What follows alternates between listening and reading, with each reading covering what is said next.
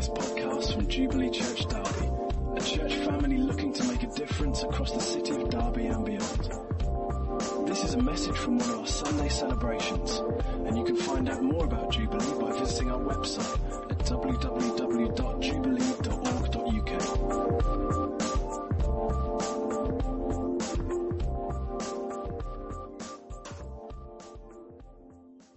So Adam and Anna are off to Toulouse for 18 months. Dave and Pam are off to Malta for three months? Two months. And uh, so we'll be praying for you guys as well as you uh, head out there for a little season. I'm feeling the need to make some pastoral visits.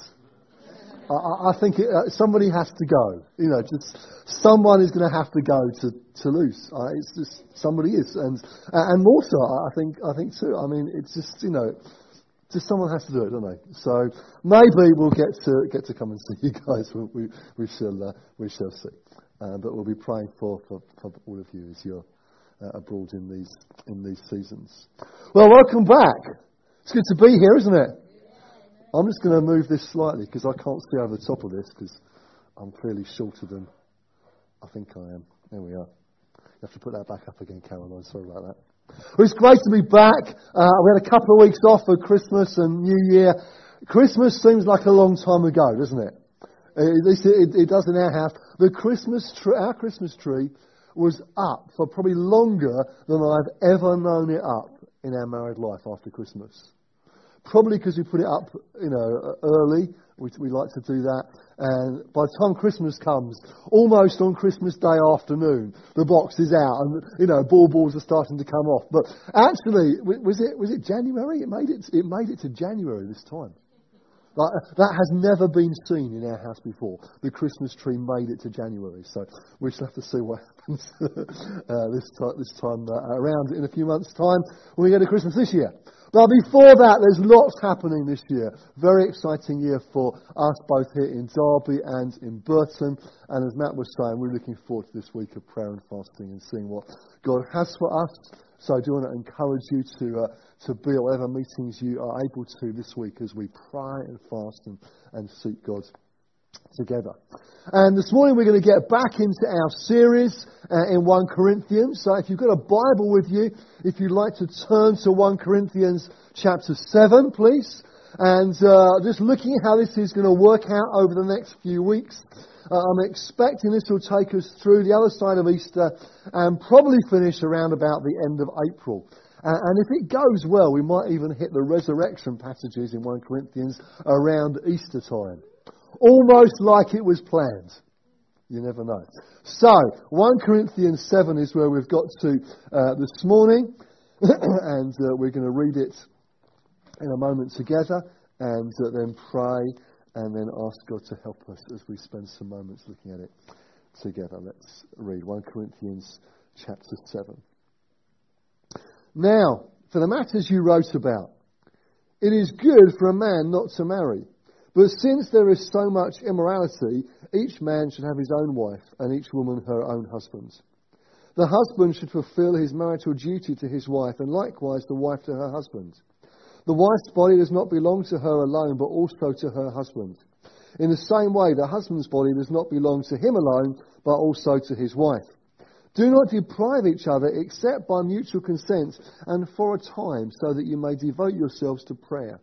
Then come together again so that Satan will not tempt you because of your lack of self control. I say this as a concession, not as a command. I wish that all men were as I am, but each man has his own gift from God. One has this gift, another has that. Now, to the unmarried and the widows, I say, it is good for them to stay unmarried as I am. But if they cannot control themselves, they should marry, for it is better to marry than to burn with passion. To the married I give this command, not I, but the Lord. A wife must not separate from her husband. But if she does, she must remain unmarried or else be reconciled to her husband. And a husband must not divorce his wife. To the rest I say this, I, not the Lord. If any brother has a wife who is not a believer and she is willing to live with him, he must not divorce her. And if a woman has a husband who is not a believer and he is willing to live with her, she must not divorce him. For the unbelieving husband has been sanctified through his wife, and the unbelieving wife has been sanctified through her believing husband. Otherwise, your children would be unclean, but as it is, they are holy. But if an unbeliever leaves, let him do so. A believing man or woman is not bound in such circumstances. God has called us to live in peace. How do you know, wife, whether you will save your husband? Or how do you know, husband, whether you will save your wife? Nevertheless, each one should retain the place in life that the Lord has assigned to him and to which God has called him. This is the rule I lay down in all the churches. Was a man already circumcised when he was called? He should not become uncircumcised. Was a man uncircumcised when he was called? He should not be circumcised. Circumcision is nothing and uncircumcision is nothing. Keeping God's commands is what counts. Each one should remain in the situation which he was in when God called him. Were you a slave when you were called? Don't let it trouble you, although if you can gain your freedom, do so. For he who was a slave when he was called by the Lord is the Lord's freedman. Similarly, he was a free man when he was called, is Christ's slave. You were bought at a price. Do not become slaves of men. Brothers, each man, as responsible to God, should remain in the situation God called him to. Now, about virgins, I have no command from the Lord, but I give a judgment as one who by the Lord's mercy is trustworthy. Because of the present circum- because of the present crisis, I think that it is good for you to remain as you are. Are you married? Do not seek a divorce. Are you unmarried? Do not look for a wife. But if you do marry, you have not sinned. And if a virgin marries, she has not sinned. But those who marry will face many troubles in this life, and I want to spare you this. What I mean, brothers, is that the time is short. From now on, those who have wives should live as they have none. Those who mourn as if they did not. Those who are happy as if they were not. Those who buy something as if it were not theirs to keep. Those who use the things of, this, of the world as if not engrossed in them. For this world, in its present form, is passing away. I'd like you to be free from concern. An unmarried man is concerned about the Lord's affairs. How can he please the Lord? But a married man is concerned about the affairs of this world, how he can please his wife. And his interests are divided. An unmarried woman or virgin is concerned about the Lord's affairs. Her aim is to be devoted to the Lord in both body and spirit. But a married woman is concerned about the affairs of this world, how she can please her husband. I'm saying this for your own good, not to restrict you, but that you may live in the right way in undivided devotion to the Lord. If anyone thinks he is acting improperly towards the virgin he's engaged to, and if she is getting on in years and he feels he ought to marry, he should do as he wants. He's not sinning. They should get married. But the man who has settled the matter in his own mind, who is under no compulsion, but has control over his will, and who has made up his mind not to marry the virgin, this man also does the right thing. So then, he who marries the virgin does right, but he who does not marry her does even better. A woman is bound to her husband as long as he lives. But if her husband dies, she is free to marry anyone she wishes, but he must belong to the Lord. In my judgment, she is happy if she stays as she is. And I think that I too have the Spirit of God. Long passage, long and complex chapter. So let's pray together before we look at it. Lord Jesus, we thank you for your presence with us. God, we thank you that you spoke to us as we worshipped you, reminding us of who you are and indeed who we are in you. And Lord God, now as we spend these moments looking at this passage together and seeking to understand what you might be saying to us, we pray that you'd give us wisdom to understand what is written in your word. Give us the grace to uh, accept it in our hearts. And Holy Spirit, would you come and be our teacher? Would your word come alive to us now? We ask it in Jesus' name. Amen. Amen. So I've called this message Living a Holy Life. Living a Holy Life. I was discussing this passage with a good friend this week and he used that phrase when describing the chapter. I thought, hey, that makes a great title. Makes a really good title. Living a Holy life.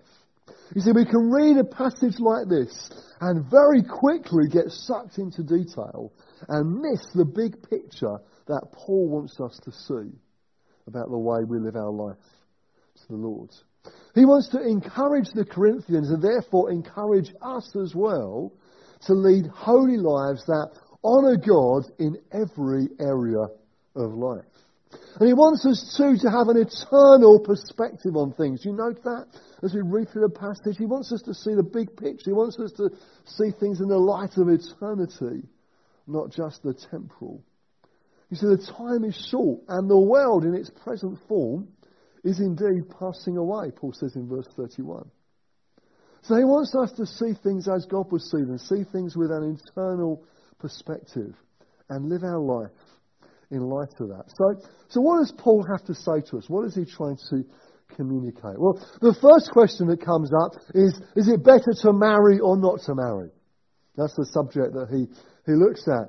And both in the beginning of this section and later in the chapter, Paul talks about whether it is right for a Christian to marry or not.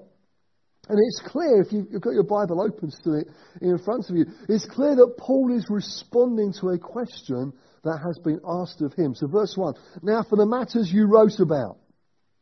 To say, hey, you asked about this, so I'm going to give you some answers. So Paul is responding to a question that the Corinthians have asked on him. And remember as well that Paul is not writing in a vacuum here. He's writing to a particular local church. He's writing to the church in Corinth. Remember, Corinth is a city known for its sexual immorality.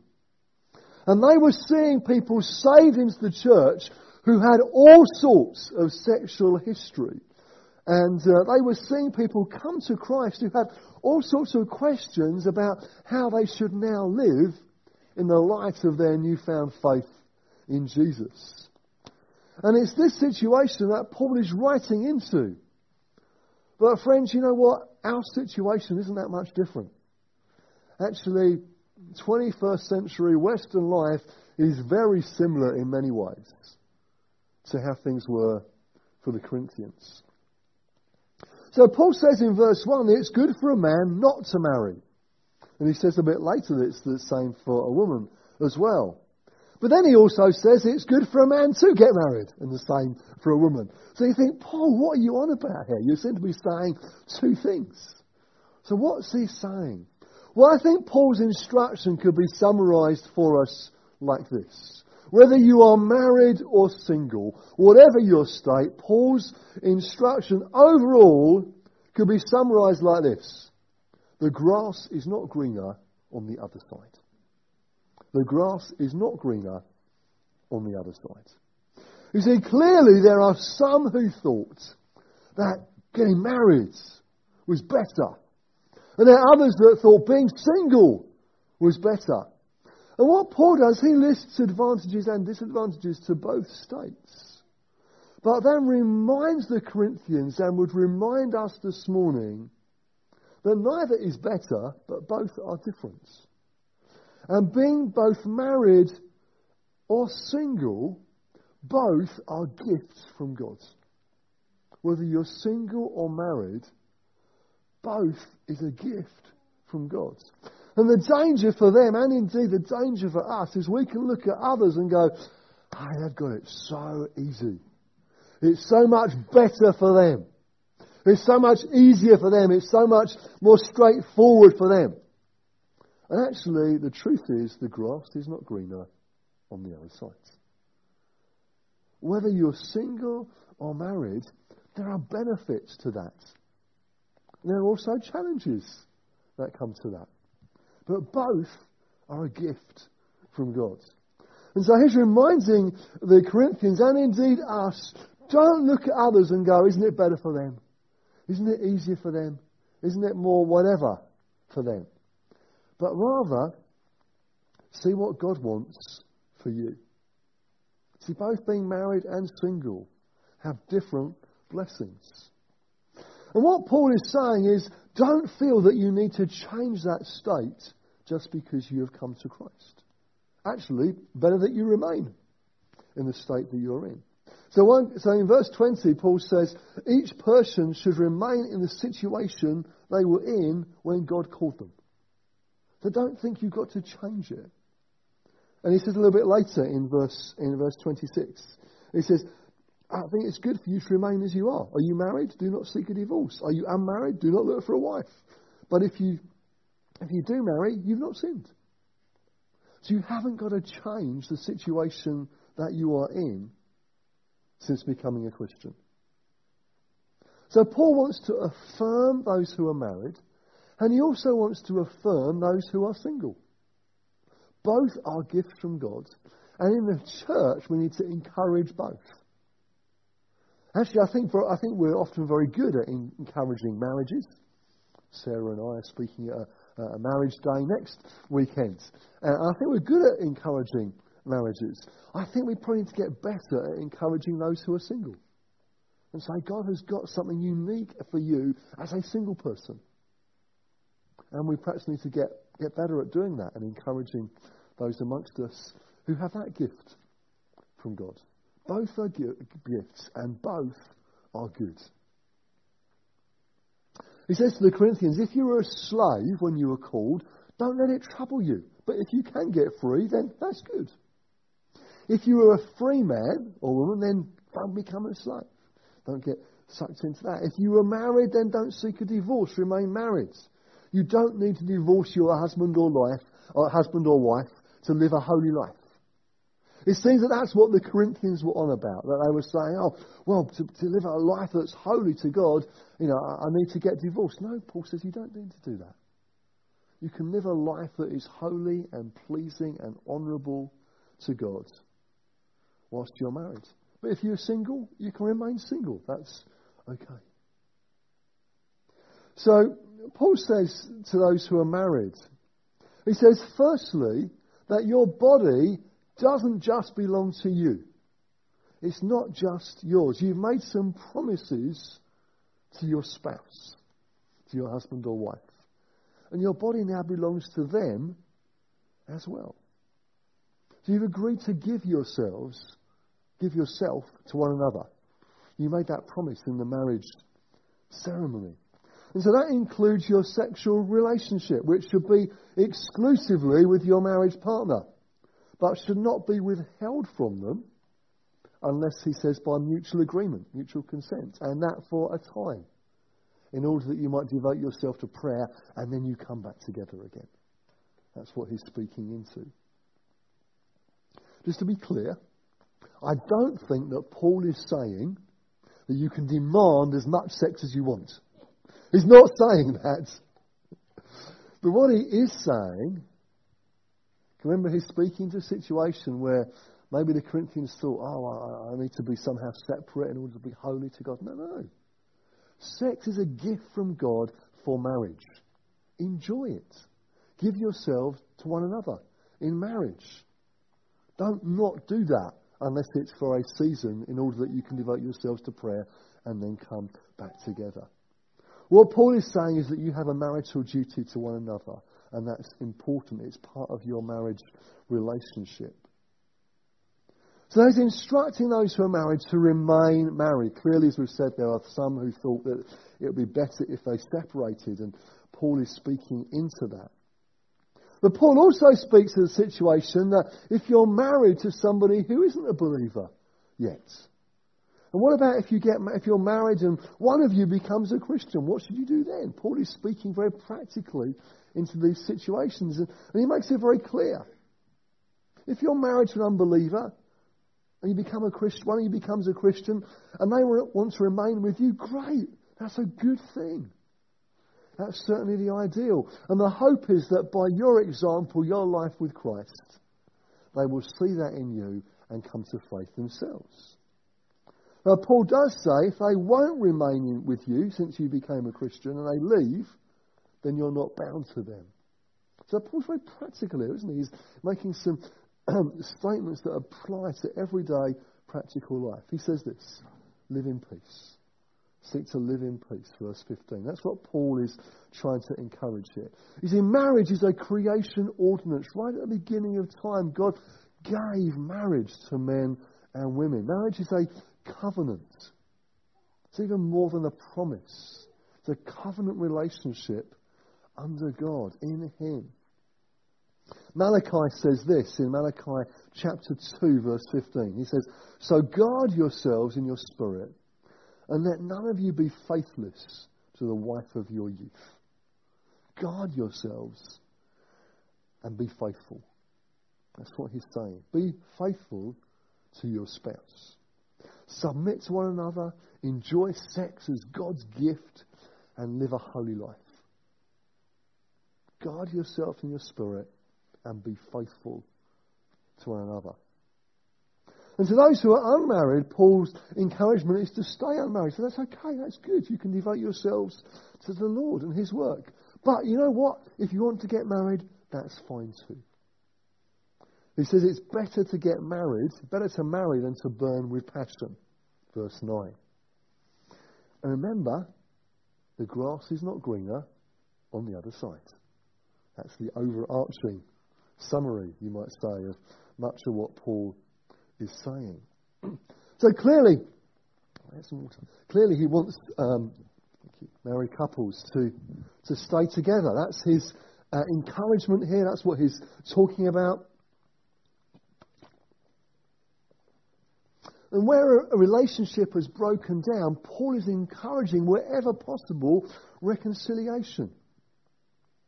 And clearly that is consistent then with the rest of Scripture, isn't it? We're not looking at something in isolation here, we're looking at it uh, in a broad brushstroke in terms of the whole of Scripture. God is for marriage, not divorce.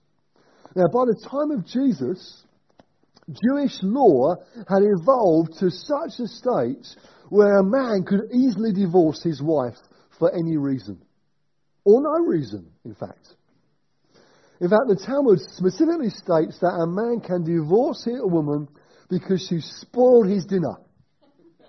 Or simply because he finds another woman more attractive.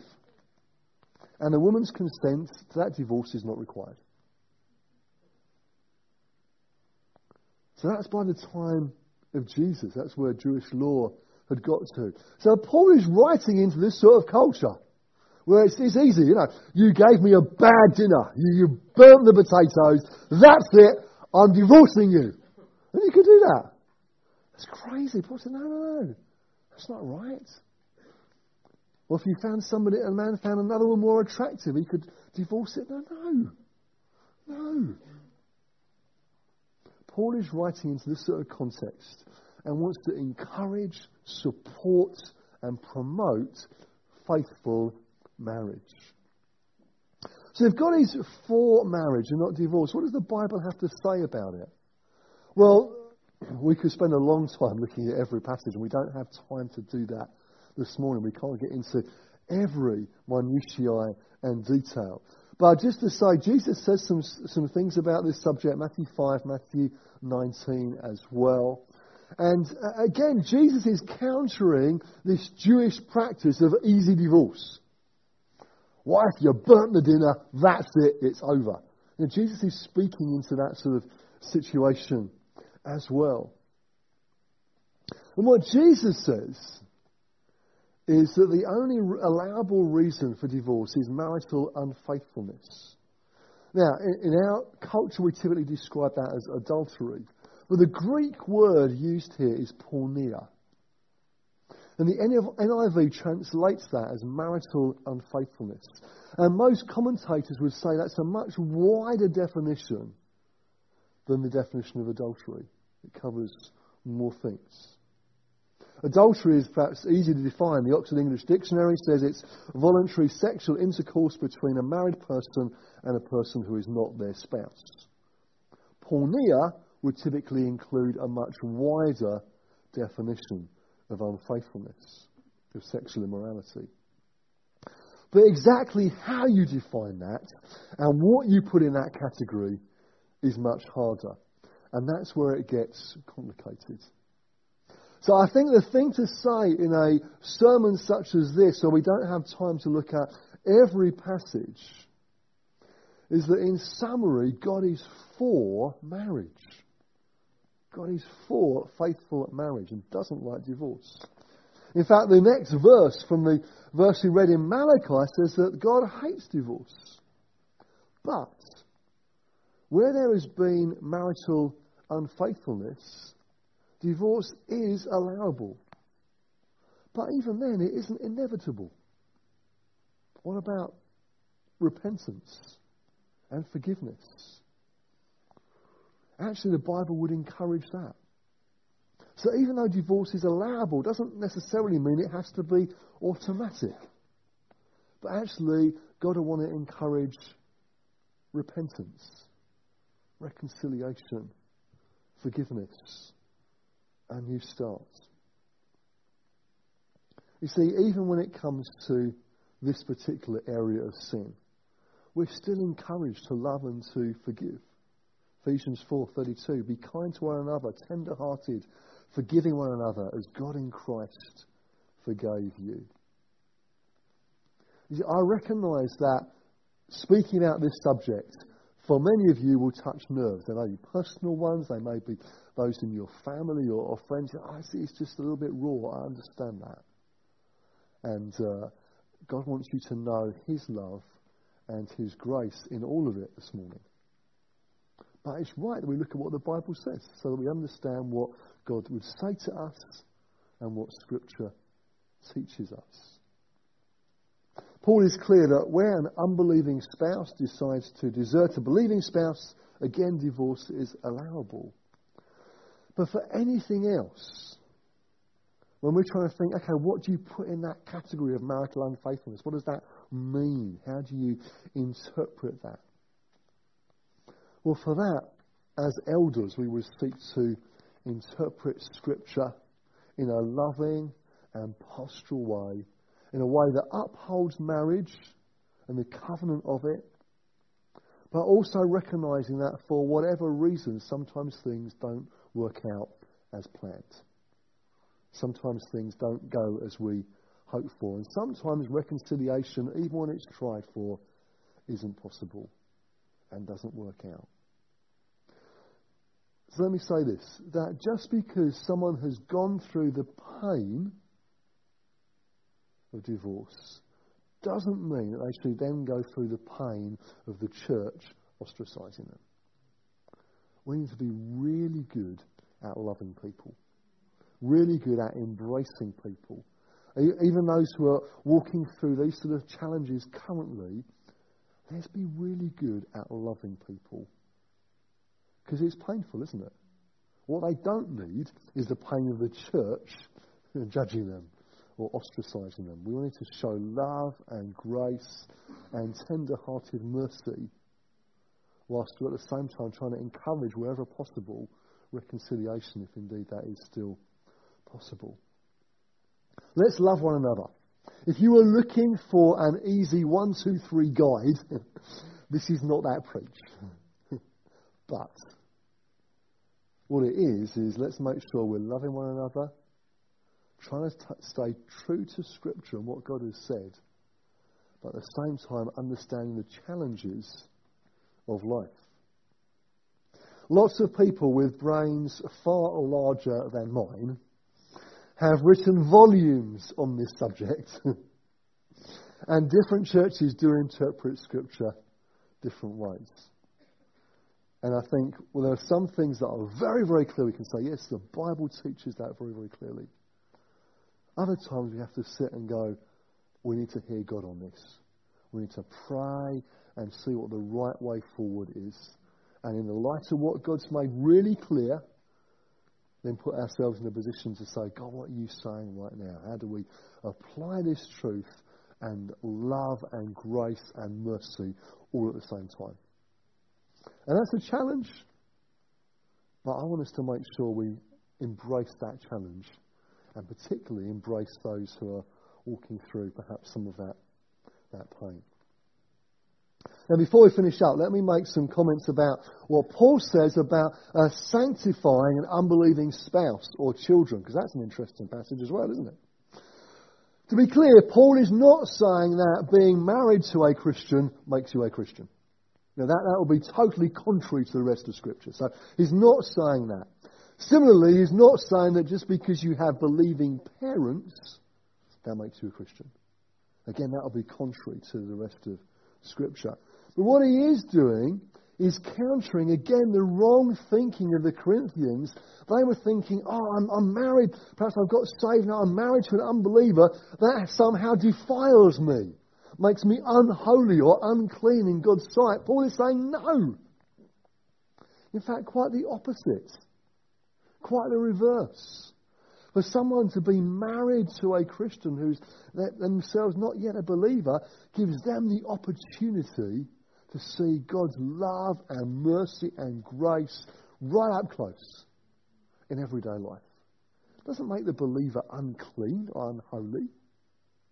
Actually, it gives the unbelieving partner an opportunity to see something of God's mercy and His love and His grace. So Paul is seeking to allay the fears that the Corinthians had that a, marriage of a believer and unbeliever somehow makes them unclean or separate from God. Paul is saying no to that. He's speaking to those who are already married. Elsewhere, uh, and again in this passage as well, Paul makes it clear that those who are single and looking to get married should marry, should marry a believer. That's clear in Scripture as well. Remember, the principle is to live a holy life, a life that honours God. Not looking at others saying, oh, it's easier for them. The grass is not greener on the other side. But whatever state you're in, be it married or, or single, being walking through these sort of challenges we've talked about, seek to live a life that honours God in whatever situation you're in. This passage, regardless of what situation you might be in this morning, has something for all of us. Whether you're married, single, divorced, separated, Paul has some instruction for us this morning. Firstly, this don't envy other people's position in life. They've got all sorts of challenges that you know nothing about. And you've got all sorts of blessings and opportunities that they know nothing about as well. So don't envy someone else's position in life. Remain as you were when you were called and live a holy life, being aware that the time is short before Jesus returns and God's kingdom comes in all its fullness. And for us as a church, I want to say something to us as a church this morning. When people are saved out of challenging and chaotic backgrounds, and they will be, let's respond with much love and grace. Let's respond with arms that are open, saying, Hey, let me embrace you and help you walk with Jesus. And maybe unpick some circumstances and unpick some situations and seek to find the right way forward for them in Christ. But let's do it with an attitude of love and grace and mercy. Is that okay? Make sure we do that. People's lives are not always straightforward. Your life might not be that straightforward. So when we talk about the importance of loving those who don't know Jesus yet, when Ray talks about saying, hey, we're going to go out on the streets and talk about God's love and His mercy to people next weekend, as people come into our church community, let's help them to take steps in following Jesus. Let's love them as they do it. Let's make sure we're showing a whole load of love and grace, not judgment and condemnation. What did Jesus do when the teachers of the law and the Pharisees brought to him a woman who was caught in the very act of adultery? John chapter 8 tells us exactly what he did. Remember, these are people who are trying to uphold the law. That was their big thing, the law. You've got to be obedient to the law. And so they catch this woman, drag her to Jesus, and say, Right, what are you going to do, Jesus? And they're looking to trick him. But they want to uphold the law. So what, what they, say, Jesus, what are you going to do? They've missed the point. Totally missed the point. All they were interested in was upholding the law. They haven't got any compassion for this woman who was caught in sin. They wanted her stoned right at that moment. What does Jesus say? John chapter 8, verse 7. Jesus says, Let him who is without sin among you be the first to throw a stone at her. Then he waits. And if you know the passage, you know that slowly the crowd dissipates until it's just this woman and Jesus left. And Jesus goes on, Woman, where are they? Has no one condemned you? She said, No, no one, Lord. And Jesus said, Neither do I condemn you. From now on, go and sin no more. So there is a call to holiness. There is a call to repentance and change of life. But there isn't condemnation. There's love and there's mercy and there's grace. And my prayer is that that will be true for us as well. And so as I finish, if this morning maybe you're the one who feels caught in a sin, maybe you're the one who is seemingly close to God on the outside, but on the inside, far from Him, then this morning there's grace available for you. He calls you back home. And as I was thinking and praying this week about this passage, I just felt God speak to me about a couple of other things as well. And it's this if you're married this morning, but maybe it's been tough going, and in your darker moments you thought, I just want out of this. You've been contemplating divorce, thinking, I just can't do this anymore. I want out. Maybe nobody even knows that you've thought about that. I feel God wants to come to you this morning and give you fresh hope and fresh faith that God can work things out for you. We'd love to pray with you. And indeed, there are others who could encourage you and help you on that journey as well. And finally, as the band, if you guys could come back up, see Caroline, please. If all this is just a little bit too close to home, I realise for some of you it may be. If even at the moment you're walking through some of this pain, or maybe somebody close to you is, then again we'd love to pray for you as well. Love to pray that you would know God's grace, His love, His mercy, and indeed His wisdom as you seek to work things out and live a life that honours Him, even in the midst of circumstances that might be challenging and unexpected. I believe God's grace is available this morning, and He would want you to know freshly His love for you, His mercy, and His grace for your life. So, can we stand together?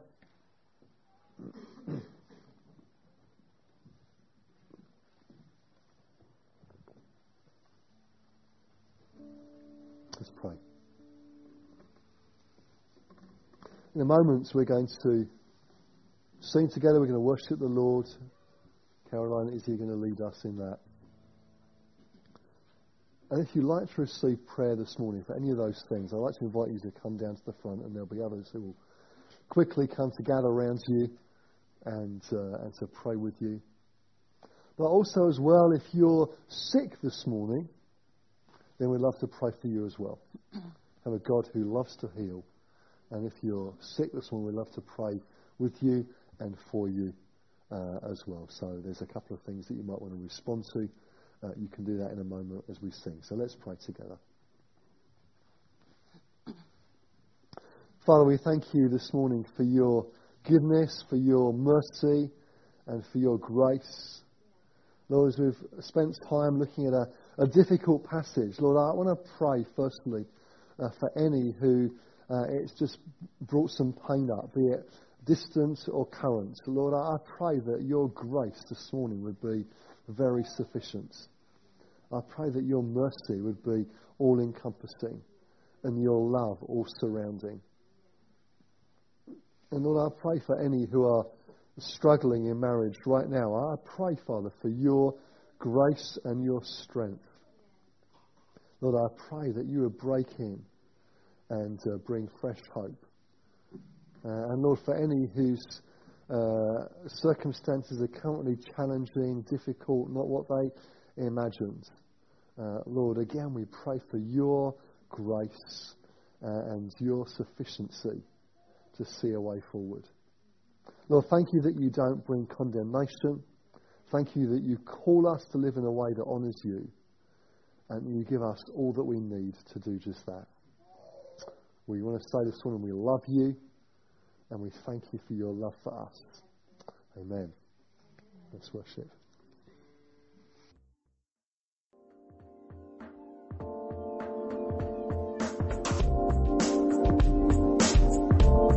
Thanks for listening to this Jubilee Church podcast.